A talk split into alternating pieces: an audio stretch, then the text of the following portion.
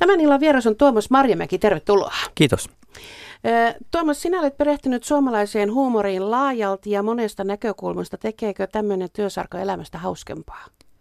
Tavallaan tekee hauskempaa, kun on hirveän hauska aihe, mitä, mitä pöyhiä aina milloin mitäkin kirjaprojekteja tehdessä, mutta siinä on se huono puoli, että sitten jos haluaisi virkistyäkseen katsoa vaikka suomalaista komediaa, niin sitä katsoo kyllä vähän silleen niin kuin ammattimielessä ja, ja esimerkiksi Uunot on kyllä tullut katsottua jo aika, aika liian monta kertaa läpi. Onko katsottu puhki? Kyllä näin voi sanoa.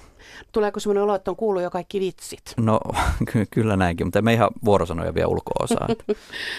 Sinä olet toimittaja ja tietokirjailija. Päivätyönä olet Apulehden toimituspäällikkö ja nyt viimeksi olet ollut esillä tuoreen Spede-elämäkirjan takia. Olet kirjoittanut kirjoja myös ainakin Uno Turhapurosta, Simo Salmisesta ja Kummelista sekä vielä suomalaisen komiikan satavuotisen historian. Näistä asioista kiinnostut kuulemma jo teini-ikäisenä. Joo, tai oikeastaan jo a- aikaisemmin varmaan. Mm. Niin kuin ekan Spedezone katsottua niin viisivuotiaana, niin sen jälkeen se on ensin on ollut ikään kuin fanina siinä ja sitten se on muuttunut pikkuhiljaa työksi. Mä tein semmoista omaa lehteä teini-ikäisenä, niin sitten jo pääsin haastattelemaan esimerkiksi Uunojen näyttelijöitä ja, ja monia muita. Sitä paitsi mulla oli kummelin Timo Kahilainen oli mulla sijaisena koulussa, että sekin vähän vaikutti. Aika kova juttu. asiaan, mutta, tota, mutta tosiaan niin, no, olen aiheen ympärillä pyörinyt. Oliko niin, että viisivuotiaana Spede oli hauskinta ikinä? No joo, näin voi sanoa. Nimenomaan silloin sitten hieman tota, ehkä katsonut kriittisemmin myöhemmin. Mm.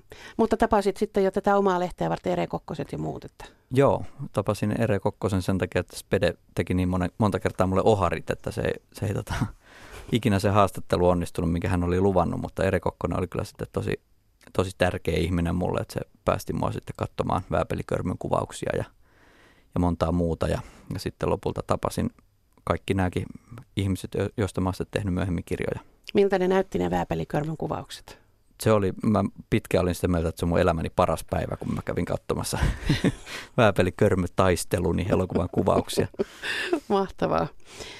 Jos avaruudesta tipahtaisi olio, joka kysyisi, että mille suomalaiset nauravat, niin mitä vastaisit? Sanoisin, että johtuen vähän tästä meidän itsetunnosta, suomalaisilla ihan oma, omanlaisensa itsetunto, niin se varmaan arvokkuuden menetys on semmoinen avainsana. Että aina, aina kun joku, joku varsinkin vähän itseä ylempänä oleva taho pudotetaan sille omalle tasolle, eli, eli herrasta tulee narri, niin, niin se naurattaa suomalaisia, joka, ja se ei välttämättä naurata sitten niin kuin ulkomailla samalla tavalla, että sen mä oon huomannut, että se on ainakin semmoinen ominainen piirre, että kun jonkun, jonkun tota arvokkaan tahon tekee naurun alaseksi, niin se on ihan parasta suomalaisen mielestä. Se on varma nakki. Kyllä.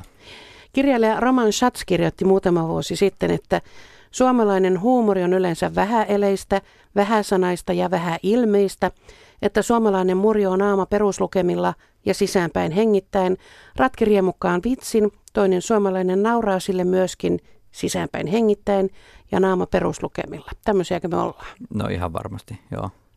Mm. Että oikeastaan Neil Hartwighan sen on huomannut hän kuitenkin brittinä tuli Suomeen ja kirjoitti Tankki täyteen sarjaa, tosin Jussi Tuomisen kanssa, mutta se Tankki täyteen sarjan aloituskohtaus, missä ei Mä en muista kuinka monta minuuttia menee, että kukaan ei sano yhtään mitään. Monta minuuttia. Monta Pitkään, minuuttia, kyllä. Joo. Niin se mun mielestä kuvaa tosi paljon sitä ja se on nimenomaan ulkomaisen, siinä vaiheessa hyvinkin ulkomaisen ihmisen näkökulmasta, että miltä, miltä suomalainen huumori näyttää. Ja se on hauskinta ikinä. Se on ihan parasta. Tankki täyteen on hyvin säilyttänyt muuten itsensä ikään Kyllä. kuin. Joo. Fingerboardin-sarjakuvan isä Pertti Jarla puolestaan on kuvaillut suomalaisten huumorintajaa hyväksi, että täällä tykätään vaativasta ja mauttomasta huumorista, jota ei kaikkialla ymmärretä. Ja esimerkiksi Fingerboardia kolme julkaistiin Tanskassa jonkin aikaa, mutta se lopetettiin liian outona. Varmasti juuri näin. Joo, meillä on omamme. Kyllä. Johtuuko se siitä, että me olemme täällä vähän eristyksissä? Kyllä varmaan, ja sitten toi, mitä mä itse tuntoon viittasin, niin se, mm. se että kun suomalaisilla on niin hirveän tärkeää se, että, että mitä muut meistä ajattelee, niin, niin se, että, tota, että voi niin kuin salaa hymyillä jollekin auktoriteetille ja, ja, ja ilman, että tarvii suoraan pilkata, vaan joku tekee sen, sen sun puolesta. Eli esimerkiksi Uno Armeijan leivissä tai kaikki sotilasfarssit, mitä Suomessa on tehty, niin, niin mun mielestä se on niin kuin miehiä erityisesti naurattaa se, että, että joku heidän puolesta niin kuin kujeilee sitten vääpeleitten ja muiden upseerien kustannuksella. Tekee ja sanoo sen, mitä itse olisi halunnut teke- tehdä ja Eikä sanoa. uskalla Niin, itse. nimenomaan. E, Eikö ole toisaalta vähän niin, että kaikilla kansakunnilla lienee se jokin ominaisjuttunsa, joka huumorin saralla ei sitten muille aukene, niin kuin Uuno nyt ei varmaan aukene kovin laajalti maan ulkopuolella. Ei, vaikka sitäkin yritettiin ulkomaille Mm. viedä joskus 80-luvulla, mutta, mutta kyllä se aika hiljasta on ollut. Mm. Mutta monilla mailla on se omansa. Niin on, kyllä. Mm, joo. Mikä susta on parasta hu- suomalaisessa huumorintajussa? Mm, jaa. Siis mikä on parasta suomalaista huumoria, siihen pystyisin, tai tämmöistä niin kuin huumoriviihdettä, No sano ensin Niin. se. niin mun oma suosikkini on Studio Julmahuvi. Mm? Siitäkin parikymmentä vuotta jo aikaa, mutta, mutta siinä oli niin kuin todella huolellisesti tehtyä huumoria ja mietitty, että mikä naurattaa ja menty semmoisille tasoille, millä niin kuin ihan tava, tavallisessa sketsisarjassa ei päästä. Mutta, tota, mutta tosiaan mä itse katselen jotenkin niin viileästi suomalaista komediaa, että mä en kovinkaan usein naura. Mutta sitten tässä nyt katoin esimerkiksi muutama ilta sitten ensimmäisen kerran joku kokonaisen jakson siskonpetiä ja katoin sitä sitten monta ja- jaksoa vielä peräänkin. Mutta tota, siinäkin jokaisessa ja- jaksossa oli joku semmoinen kohta, mikä nauratti niin kuin ihan vedet silmissä. Plussan puolelle jäit. Ehdottomasti. Tuomas Marjamäki, tuoreen teoksesi on siis Elämäkerta Spedestä, kirja, jota on ehditty jo kovasti kiitellä. Minkälaista palautetta muuten on, korviisi kuulunut? No ehkä ihan kaikkein parasta palautetta on se, että mä saan Facebook-viestejä, siis täysin yksityisiä viestejä semmoisilta, pakko sanoa, että enimmäkseen miehiltä, et tota, eri ikäisiltä, jotka tota, antaa niin kuin hyvin vilpittömän kiitoksen ja hyvin yksityiskohtaisesti on lukenut kirjan ja kertoo, että mikä siinä oli uutta juuri hänelle ja että siinä oli paljon uutta, mitä ei ollut missään aikaisemmin ollut, niin se on ehkä kaikkein mieluisinta kuulla tälleen tietokirjailijana. Mikä oli Speden huumorin ydin? Se, millä me nauramme. No se oli se, että se teki ihan omanlaistaan viihdettä ja piti oman päänsä siinä, että mikä hänen mielestä oli hauskaa, niin se sai sitten olla muidenkin mielestä hauskaa. Ja alkuaikoina hän näki vähän enemmän vaivaa siinä, että hän kosiskeli yleisöä, mutta sitten kun hän huomasi, että yleisö syö kädestä, niin sen jälkeen sitten pystyi tekemään ihan mitä tahansa. Ja sitähän on hyvin vaikea nyt sitten niin kuin näinä vuosikymmeninä nähdä sitä, sitä, että minkä takia ne oli niin hauskoja silloin aikanaan, mutta se johtui siitä, että Spede oli silloin itse läsnä ja kaikki nauro aina kun näki Speden naama jossain. Ja välttämättä se kaikki ei sitten enää nykymittapuulla ole ihan samalla lailla, tai se on irrotettu siitä aikakaudesta, niin se ei naurata samalla lailla. Hänhän lähti vähän niin kuin uusille urille. Ei ollut enää rillumareita eikä kuplettiperinnettä eikä sitä, sitä vanhaa suomalaista. Hän oikeastaan vastusti sitä, että vaikka siltä pohjalta hän itsekin ponnisti, niin hän halusi tehdä jotain ihan muuta. Ja sitten piti tehdä tavallaan täyskäännös, tehdä jotain ihan selvästi muuta. Mikä häntä ajoi eteenpäin? No, mieletön kunnianhimo. Hän halusi menestyä taloudellisesti. Hän halusi tehdä itsestään Suomen ykkösviihdyttäjän, missä hän onnistukin. Ja ylipäänsä se, että hän, hän tota, sai niin kuin elätettyä itsensä ja sai tehdä sitä omaa juttuaan ilman, että tar- tarvitsi mennä muualle töihin. Eikä hän ei koskaan tavallaan pudo- pudonnut siltä omalta jalustaltaan, että hän vaikka sitten ei itse ollut enää ruudussa samalla lailla, niin, niin kuitenkin sitten tuotti paljon viihdettä ihan kuolemansa asti. En tarkoita olla epäkohtelias, mutta lienee niin, että jos kysytään, että oliko Spede Pasanen mukava ihminen, niin välttämättä vastaus ei ollut kyllä. No hän oli tietyille ihmisille varmasti mukava, että, että sille omalle tiu, tiukasti rajasi sen siihen lä, lähipiiriinsä. Että tota, sitten taas jos, jos on koomikko, jolle kaikki nauraa tosiaan jo pelkästään siitä, että naama näkyy, niin voi kuvitella, että minkälaista huutelua se on kadulla ja mihin tahansa julkiselle paikalle menee, niin aina on joku joko selvinpäin tai kännissä roikkumassa hihassa ja pyytää olemaan hauska, niin, niin että eihän sinne kauhean pitkään jaksa vastailla ystävällisesti. Sehän oli piirre, joka, tai siis me, asia, joka vaivasi häntä ihan oikeasti, että ei Kyllä. saanut olla rauhassa. Joo, ja se oli mm. hyvin varhaisessa vaiheessa silloin jo 60-luvulla, niin rupesi häntä rassaamaan. Ja sitten taas Simo Salminen, jolla oli pidemmät hermot, niin hän suhtautui ystävällisemmin, vaikka hänkin oli hyvin suosittu. No mitä jos Spede ei olisi löytänyt ympärilleen Vesku Loiria ja Simo Salmista, kuinka ratkaisevia he olivat? No kyllä ne oli tosi tärkeitä Spede ihan siinä vaiheessa, kun hän tuli suuren yleisön tietoisuuteen, niin rupesi heti katselemaan sitä tiimiä ympärilleen. Hän etsi ensin semmoista niin kuin, ö, koomikkoparia niin kuin ohukaisellaan paksukaisensa ja, ja tota, majakalla perävaununsa, Pekka Puupäällä pätkä, niin, niin hän sitten tota, etsi pitkään ja kokeili eri, eri tyyppejä sitten siihen rooliin, mihin lopulta Simo Salminen naksahti juuri silleen niin kuin hän oli ajatellutkin.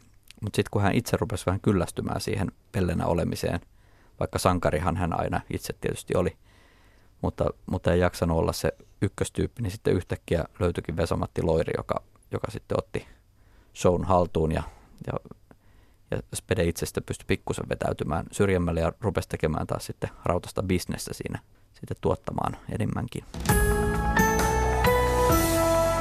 Yle, Radio Suomi. Tuomas Marjamäki on siis meillä vieraana tänä ehtoona. Viisi vuotta sitten ilmestyi sinun kirjoittamisen kirja Simo Salmisesta ja se on nyt sitten aivan justiinsa ilmestynyt päivitettynä ja korjattuna laitoksena, eikö niin? Joo. Joo. Minkälainen ihminen Simo Salminen oli? Hirveän no. ystävällinen ja, ja vaatimaton, toiset huomioon ottava, eli täysin epätyypillinen koomikko. eli tota, hän oli nimenomaan semmoinen, jota uskalsi lähestyä sitten milloin missäkin ja hän ei ollut millään lailla keskipisteenä ikinä missään juhlissa tai muualla, mutta sen verran hänessäkin oli esiintyjä, tai hänessä oli hyvin paljon esiintyjä vikaa, mutta hän tavallaan yritti varastaa shown aina sitten semmoisilla pienillä jutuilla, että hän teki, saattoi tehdä jotain sormitemppuja tai, tai jotain taikatemppuja tai muuta. Ja tota, sitten niin kuin saada sen huomioon itseensä, kun oli huomattavasti isompia persoonia joukossa, jotka niin kuin hallitsivat tilannetta. Mutta esimerkiksi lapsia kohtaan hän oli hirveän ystävällinen, että hänellä oli, hän oli vähän sellainen namus, että hänellä oli karkkia taskussa, kun joku lapsi tuli pyytää nimmareita, niin se laittoi kourallisen karkkia siihen päälle. No niin, sehän oli kiva. Kyllä. Tuota, isompia egoja huoneessa, oliko tämä huomiotavoittelu siis sitten sit, tavallaan sitä, että hän halusi näpäyttää egoja vai oliko se enemmän sitä oma huomiohakuisuuslähtöistä? No hän varmaan, hän oli hyvin suvaitsevainen ihminen kyllä, että, että varmaan tota, antoi muiden, muiden olla tähtiä ja hän tyytyi siihen omaan rooliinsa, mikä oli tämmöinen kakkos- tai kolmos mies. Tämäkö on se syy, että Speden kanssa meni niin hyvin? Joo, ja siis Simollakin meni hyvin siihen asti, kun hänellä oli, oli tota, nimenomaan Speden kanssa paljon töitä ja, ja oli esimerkiksi oma vaimo siinä rinnalla, niin si, siinä vaiheessa Simolla meni kaikki hyvin, että kun oli muut ihmiset, jotka tavallaan huolehti hänen tämmöisistä juoksevista asioista ja työasioista ja muista, mutta sitten hän ei niin kuin oikein yksin pärjännyt, että ei osannut sitä luovuuttaan kanavoida oikealla tavalla ja tehdä siitä itselleen niin kuin leipätyötä. Mm. Ja, ja sitten tämä asetelmana siis oli, oli semmoinen sopiva, että koska Spede oli dominoimampi varmaan ja, ja Simo Salminen myötäilevämpi, niin Joo. senkin takia tulivat toimeen. Kyllä. Mm. Et Simo ei, ei koskaan halunnut, niin kuin, tai hän antoi Speden olla se tähti ja hän tyytyi siihen kakkososaan ja korosti moneen kertaan, että Spede ei häntä käyttänyt hyväksi. Että hän ihan itse niin kuin on valinnut tämän roolinsa ja se on ihan komiikan niin kuin perusajatuksia, että on, niin kuin, on majakka ja perävaunu. Mm. No sitten oli se kolmas, niin. se veskuloiri. sitten Vesku tavallaan pudotti Simo ja Speden kakkoseksi ja kolmoseksi, että, mm. että hän oli niin ylivoimainen siinä omassaan. Että. Kiintoisa asetelma. Joo, mutta oikeastaan heidän, heidän välillä ei ollut mitään riitoja sitten, että suurin piirtein tulivat toimeen, mutta olivat tosi vain työkavereita, että ei mitään syviä ystäviä. Ei bestiksiä. Niin. Mm. Jotenkin Simo Salmisen hahmo on minusta yhteyksissä, tai jossain yhteyksissä vähän niin kuin akuankka, aina se, joka yrittää ja aina se, joka saa nenille. Ja akuankastahan me suomalaiset nimenomaan tykkäämme, emmekä siitä mikkihiirestä, joka onnistuu aina ja kaikesta. Joo, tämä on kyllä ihan, ja Uuno Turhapuroha on hyvin lähellä akuankan hahmoa myöskin. Ja Spede ei edes yrittänyt peitellä sitä, sitä tota esikuvaansa, että, että hän halusi olla Suomen Disney aika erilainen ilmentymä kyllä. No, kieltämättä. joo. Spede Pasasen tunnetuin luomus oli tietysti Uuno Turhapuro, tai oikeastaan vissiin Uunolla taitaa olla aika monta isää. Spede, Loiri ja, ja Ere Kokkonen. Joo, no nämä kolme nyt ainakin, että, että Spede oli se, joka kirjoitti alun perin nämä, nämä Uunon ensimmäiset sketsit, josta niin tämä hahmo syntyi, joka oli täysin nimetön hahmo, kunnes hän sai Speden Saksan opettajan nimen Uunon, koska tota Spedellä oli vähän vaikeuksia koulussa Saksan lehtorinsa kanssa, niin hän muisti sitten tässä Uuno-hahmossa häntä. Ja sitten tota, Veskuloiri oli tietenkin se, joka antoi ulkomuodon ja elekielen ja puhetyylin Ja sitten taas Ere Kokkonen oli sellainen, joka vähän niin kuin oli siinä kehitysjohtajana, katsoi, että mihin se hahmo kehittyy ja välillä se kehittyi vähän huonoon suuntaan, niin hän sitten käänsi sitä uusille raiteille. Tärkeä tekijä Uno Turhapuron elämässä oli tietysti hänen vaimonsa Elisabeth, eh, jota esitti Marjatta Raita. Ja Marjatta Raita harmittelee kirjassasi naurattajat, että hän ei koskaan saanut olla hauska, että Speden mukaan naiset, äidit ja vaimot eivät saaneet naurattaa, vaan heidän piti olla vain vaimoja ja äitejä. Joo, se oli juuri näin. Ja, ja Marita Nordberg ihan samalla lailla harmitteli ja oikeastaan kaikki muutkin, jotka, jotka Speden tuotannoissa oli töissä. Mun mielestä Hannela Lauri pikkusen sai sitä rikottua, että Hannela Lauri oli itsessäänkin hauska, tosin tämmöisellä pirttihirmumaisella roolilla, mikä oli sitten niin kuin, mikä Spede sitten pitkin hampain hyväksy. Hmm. Oliko tämä sukua sille, että Speden tuotannoissa esimerkiksi seksiloisti poissaololla ja naisroolit olivat aika passiivisia? Joo, kyllä se Speden, Speden päätös nimenomaan on ollut, että sitten oikeastaan niin kuin tätä asetelmaa pikkusen rikotaan niissä elokuvissa, missä Spedellä on ollut pienempi rooli. Että Ere ja Vesku kyllä niin kuin pitivät myös alapään huumorista. Mutta kertoo jotain naiskuvasta varmaan. Speden. Joo, kyllä siis Spedellä on nimenomaan se, se äiti ja vaimo asetelma ja missit saivat olla kuvassa kor, koristeena, mutta ei missään tapauksessa niin kuin pääosassa, että vaikka, vaikka Spede ja, Spede-yhtiöt ja, ja Apulehti 70-luvulla ja 60-luvulla etsi nimenomaan Speden, Speden elokuviin elokuvatyttöjä, niin loppujen lopuksi nämä roolit, joiden piti olla päärooleja, niin oli sitten sellaisia nopeita vilahduksia valkokankaalla. Öm, sanoitkin, että Hannelle Lauri sai olla vähän erilainen. Hänellä oli esimerkiksi tämä naisen logiikkajuttu. Oliko niin, että se perustui vähän niin kuin Riitta Väisäsen? Kyllä, ihan niin. suoraan. Niin. Ni, niin siinähän on vähän erilaista, e, erilainen naisrooli. Joo, no se on, se on kumpua niin elävästä elämästä, että tota, Speden piti hyväksyä Riitan edessä se, että, että kansahan rakasti Riittaa kymppitonnin juontajana juuri sellaisena kuin hän oikeasti oli. Eikä tota, oikeastaan se tuli Spedelle sitten vähän niin kuin, hänen piti vain hyväksyä se, että, että Riitta on ihan oma tapauksensa ja sitten Riitan niin kuin, jutut on ihan suoraan näissä naisen logiikan sketseissä ja Hannele Lauri vaan esittää sitten pikkusen – tälleen niin kuin, tota, jäätävämmin. niin, Riitta Väisänen hän on kertonut, että hän, tai, tai että Spede aluksi kirjoitti hänelle repliikkejä kymppitonniin, kunnes sitten todettiin, että ei se niin toimi. Joo, ei siitä tullut mitään. Joo. Ja hyvä niin. Kyllä. Niin. Tuota, eh, mainitsitkin jo Siskonpetisarja. Mitä luulet, että Spede olisi sanonut Siskonpetisarjasta? Mä luulen, että hän olisi ollut vähän yllättynyt siitä, että, että tota, kyllä, kyllä vaan nainenkin voi olla koomikko. Että hän sanoi ihan suoraan 80-luvulla yhdessä lehtihaastattelussa, että voiko, voiko mukaan edes kuvitella, että olisi naiskoomikkoja olemassa. Ja siinä mun mielestä hän oli kyllä tosi väärässä, koska Suomessa kuitenkin on ollut esimerkiksi Siiri Angerkoski, Pekka Puupään Justiina, niin hän oli mitä suurimmassa määrin erittäin hyvä naiskoomikko. Osaatko juontaa johonkin, että mistä tämä mahtaisi johtua tämä, että Speden mielestä nainen ei voinut olla koomikko? Hänellä oli tämmöinen pyhä äitisuhde, eli äiti oli hänen elämässään ihan hirvittävän tärkeä ihminen ja eli hyvin vanhaksi, kuoli vasta tuossa 87 vuonna, niin hän oli Speden elämässä tiukasti läsnä ja, ja Spedellä oli semmoinen niin hirveän syvä kunnioitus niin, niin kuin äiti-hahmoja kohtaan, että sitä ei saanut pilkata ja sitten taas hän ei pitänyt tämmöisestä niin kuin kevyestä alapäähuumorista juuri lainkaan. Ei, ei siviilissä eikä, eikä tota elokuvissa. Yle, Radio Suomi. Sinä olet kerkeäväinen Tuomas Marjamäki, olet kummeleistakin ehtinyt kirjan kirjoittaa.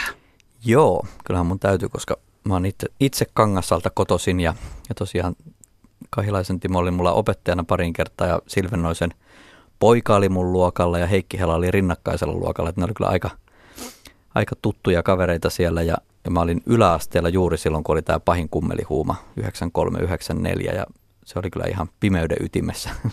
Iskikö kypällä? No kyllä, mä yritin jopa vähän vastustella alussa, mutta ei siitä mitään tullut. Hmm. Siitä huolimatta, että sulla on nyt niin paljon tuttuja piireissä, niin esitän kumminkin tämän seuraavan kysymyksen. Että mietiskeli vähän kummelin tulevaisuutta, kun tässä kävi näin sillä tavalla, että kollega katseli tuossa joku aika sitten telkkarista kummeliuusintoja tyttärensä kanssa ja hörötteli jutuille vanhasta muistista. Tytär tuijotti isää, 18-vuotias tytär, että tuijotti isää ja kysyi, että isä, mille sä naurat? Ei uponnut eikä avautunut yhtään. Ja nyt katsottuna kummeli on yllättävän paljon aikasidonnainen. Siinä parodioidaan edellisen sukupolven maailmaa, sen konventioita ja arvoja, ja meillä on vielä niistä jokin käsitys, mutta et, mihin se piikki osuu. Mutta nämä 18-vuotiaat ja muut nuoret, niin heillä ei ole hajuakaan, mihin siinä tökitään. On, onko tämä kummelin tulevaisuus, että isi, mille sä naurat? No en tiedä, kyllä mä tiedän hirveästi semmoisia kummelifaneja, jotka on syntynyt vasta sen jälkeen, kun kummeli pahin kummelihuuma on mennyt. No tämä on lohdullista. No joo, kyllä. Mm. Mutta että se, että ne kaikki on ladattuna tonne, taitaa olla Ylen, Ylen areenassa, taitaa olla kaikki kummelit, mm. niin siitä näkee sen, että se on niin, se on, ne on tehnyt niin laidasta laitaa, joihinkin kolahtaa niin kuin muuhun itseeni se niin kuin musikaalisuus, tai se, että he on niin kuin musiikin kautta tehnyt hirveästi sketsejä. Ja sitten taas jo, jotkut tykkää tyhmistä hokemista, jotka ei varmaan aukene sitten – kauhean hyviä enää nykypäivänä, mutta sitten siellä on myöskin niin kuin tosi paljon semmoista niin kuin oivaltavaa huumoria, joka niin kuin ihan suomalaisista, niin kuin nykyajankin suomalaisista niin kuin hyvää parodiaa. Että tota, ehkä sen tyttärenkin pitäisi katsoa muutama sketsi ennen kuin tekee sen tuomionsa. Ehkä hän ei vaan ole tullut vielä, vielä katsonut tarpeeksi. Niin, niin. Pitää, mäkin katsoin sitä varmaan vuoden ennen kuin mä tajusin, mikä siinä on hauskaa. Aivan, pitää suorittaa tarpeeksi pitkä kummeli oppimäärä. Kyllä, kummeli ajokortti. Mahtava esitys. Entä sitten, onko se niin kuin normaalia pohdintaa huumoriohjelmasta, että just tämä ajan hampaan purevuus, että osa kestää, osa ei? Joo, mutta siinä on semmoinenkin hauska piirre, että sitten jossain vaiheessa tulee nostalgia vastaan, että sitten mm. yhtäkkiä niin kuin, ne ei ole enää kauhean ajankohtaisia, mutta sitten tuossa niin kuin äsken puhuttiin, ennen kuin mik- mikrofoni oli auki, että Uuno Turhapuroissa saattaa katsoa sitä kaupunkimaisemaa ja myös esimerkiksi Pekka Puupää-elokuvissa on tallennettu niin kuin kadonnutta Helsinkiä ja ihmisten vaatteita ja, ja arki, arkisia esineitä, mitä käytetään ja muuta. Ja sitten yhtäkkiä sillä ei olekaan enää niin väliä, että mitä se, se itse huumori ja sisältö siinä on, kun katseleekin vaan maisemia. Niin, tulee uusia piirteitä niihin. Niin. Mm. Tuomas Marjamäki, uunot ja spedet ja kummelit muistamme, mutta kuka tai ketkä suomalaisista huumorintekijöistä ovat jääneet liian vähälle huomiolle? No ehkä ne ylipäänsä ne ensimmäisen 50 vuoden, jos nyt lasketaan siitä ensimmäisestä suomalaisesta elokuvasta Salaviinan polttajista 1907, mm. niin siitä sinne 50-60-luvun taitteeseen, niin aika moni jäi vähälle huomiolle. Että siellä oli hirveän lahjakkaita koomikkoja ja komediennejä, mutta kun sitä pidettiin niin hirveän vähäarvoisena sitä heidän työtä, että monet kävivät teatterissa kuitenkin niin kuin tekemässä sitä hienompaa työtään ja niin kuin mun käsittääkseni Tauno Palokin vähän niin kuin vähätteli omaa elokuvauransa ja Joel Rinne ei maininnut muistelmissaankaan kuin yhdellä sanalla, että on jotain elokuviakin joskus tehnyt. että se oli niin, niin tota, vähäarvosta ja sitten taas toisaalta ne on juuri ne työt, mitkä on säilynyt sitten nykyaikaan ja, ja niitä voi arvioida, koska niitä teatteriesityksiä ei ole enää tallella. Mm. Entäs katsos vähän kristallipalloon, mitkä tämän ajan viihteen ilmiöt, ohjelmat tai tekijät ovat sellaisia, että tullaan muistamaan vielä tulevinakin vuosikymmeninä? Mun mielestä ne jokaista aikakaudesta jää jotain jälkeen ja nyt mä esimerkiksi sanoisin kummelista, että se on jo lunastanut sen paikkansa niin kuin 90-luvun niin kuin ykkösnaurattajana. Ja tota, kyllä mä luulen, että putousohjelmaa muistellaan sitten, kun aika siitä jättää jossain vaiheessa ja toivoisin, että just joku siskon, siskonpeti tai, tai joku muu semmoinen ilmiö jäisi elämään. Mutta tota, toi on nykyään niin hirveän pirstaloitunutta mm, toi huumori ja viihde, että se, sitä ei tiedä, että, että tota mikä jossain esimerkiksi netissä jää sitten elämään. Ja sitten joku saattaa ponnahtaa ihan yhtäkkiä joku jo unohdettu juttu. Niin tämä pirstaloituminen on juuri, että sinähän olet, sinähän olet myös missitoimittaja, tai en tiedä mitä sanot semmoisesta tittelistä, seurannut paljon missikisoja. Eilen valittiin uusi Miss Suomi ja ennen muinoin se, että valittiin uusi Miss Suomi ja sitten odotettiin uutta Uuno Turhapuro-elokuvaa, niin ne olivat asioita, jotka olivat koko kansakunnan asioita. Mm. Nykyään semmoisia on tosi vähän. Joo, semmoinen yhtenäiskulttuuri on kadon, tai ei voi sanoa, että se on ihan kokonaan kadonnut. Kyllä me edelleen katsotaan joitakin tota... Mutta aina vaan vähemmän. Niin. Mm kokoavia tekijöitä on. Kyllä, joo. nyt Napakymppi tuli uudestaan telkkariin ja on saanut hyvät yleisöt. Ja mm. sille, että, mutta siinäkin saattaa taas olla se nostalgia, mikä, mikä siinä niin kuin kiehtoo. Mutta tota, on se tosi vaikea sanoa, että mikä, mikä jää elämään. Että se on ihan tuuristakin kiinni. Mm. Tässä on jo viitattu sinun Naurattajat-kirjaan, suomalaisen komiikan tekijät 2007-1907. Täällä on jokaiselle vuosikymmenelle otsikko. Alkaen sieltä alusta mykkä alku, 30-luku sano se suomeksi, 40-luku naurua juoksuhaudoissa, 50-luku hyiruma rillomarei, 60-luku vanhat kulissit kaatuvat, 70-luku jäniksen vuosikymmen, 80-luvu sketsikkoaika, mahtavaa sanaleikkiä, 90-luku paluu menneisyyteen ja 2000-luvulla, eli kuinka hu- huumori sirpaloitui niin pieniksi palasiksi. Mikä olisi tästä 2007 vuodesta tähän päivään, mikä olisi otsikkona? No kyllä se varmaan tuonne verkon puolelle menisi. Että, Aivan. Että tota, kyllähän se on niin kuin ne, netti tuonut paitsi ne vanhat ohjelmat ja sketsit ja elokuvat ja kaiken niin kuin, sillä, että kun esimerkiksi Speden rautakauppa-sketsi oli semmoinen, että ei ajateltu, että se 60-luvulta mitenkään siirtyisi enää myöhemmille polville, mutta siellä se vaan elää vielä niin kuin erilaisina nettitallenteina. Ja sitten taas toisaalta se madalsi kynnystä, että nyt kuka tahansa voi ottaa kameran käteensä ja pelleillä, niin kuin se oli tämä, tämä tota, en muista enää oikeaa nimeä, mutta tämä kielinainen, joka matki Sara Forsberg. Sara Forsberg, mm, niin tota, kun hän matkii eri kieliä aivan ilmiömäisen mm. nerokkaasti, niin hänestä yhtäkkiä tulee niin kuin kansainvälinen ilmiö.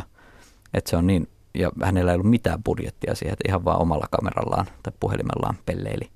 Et se osoittaa sen, että, että se on ihan täysin niin kuin markkinataloutta, että kansa päättää tai yleisö päättää, että mille se nauraa ja, ja kuka pääsee esiin. Ja sitten hyvin paljon tosiaan myös tuurista kiinni, että miten se lähtee leviämään. Mitään ennustettavuutta ei siinä mielessä ole, että se voi tulla se ilmiö ihan mistä vaan. Kyllä. Mm. Sehän on tavallaan aika hauskaakin. No on, kyllä. Mm. Huumori on hauskaa. Tuomas Marjamäki, Spede on saatu kirjojen kansien väliin. Mitä seuraavana? Jaa, jos tota, mulla on kaiken näköisiä ideoita ja suunnitelmia ja jos ne toteutuu, niin se on jotain ihan muuta. Mutta enpä kerro tarkemmin. No niin, tuut sitten uudestaan käymään. Tulen mielelläni. Kiitos Tuomas Marjamäki. Kiitos. Yle, Radio Suomi.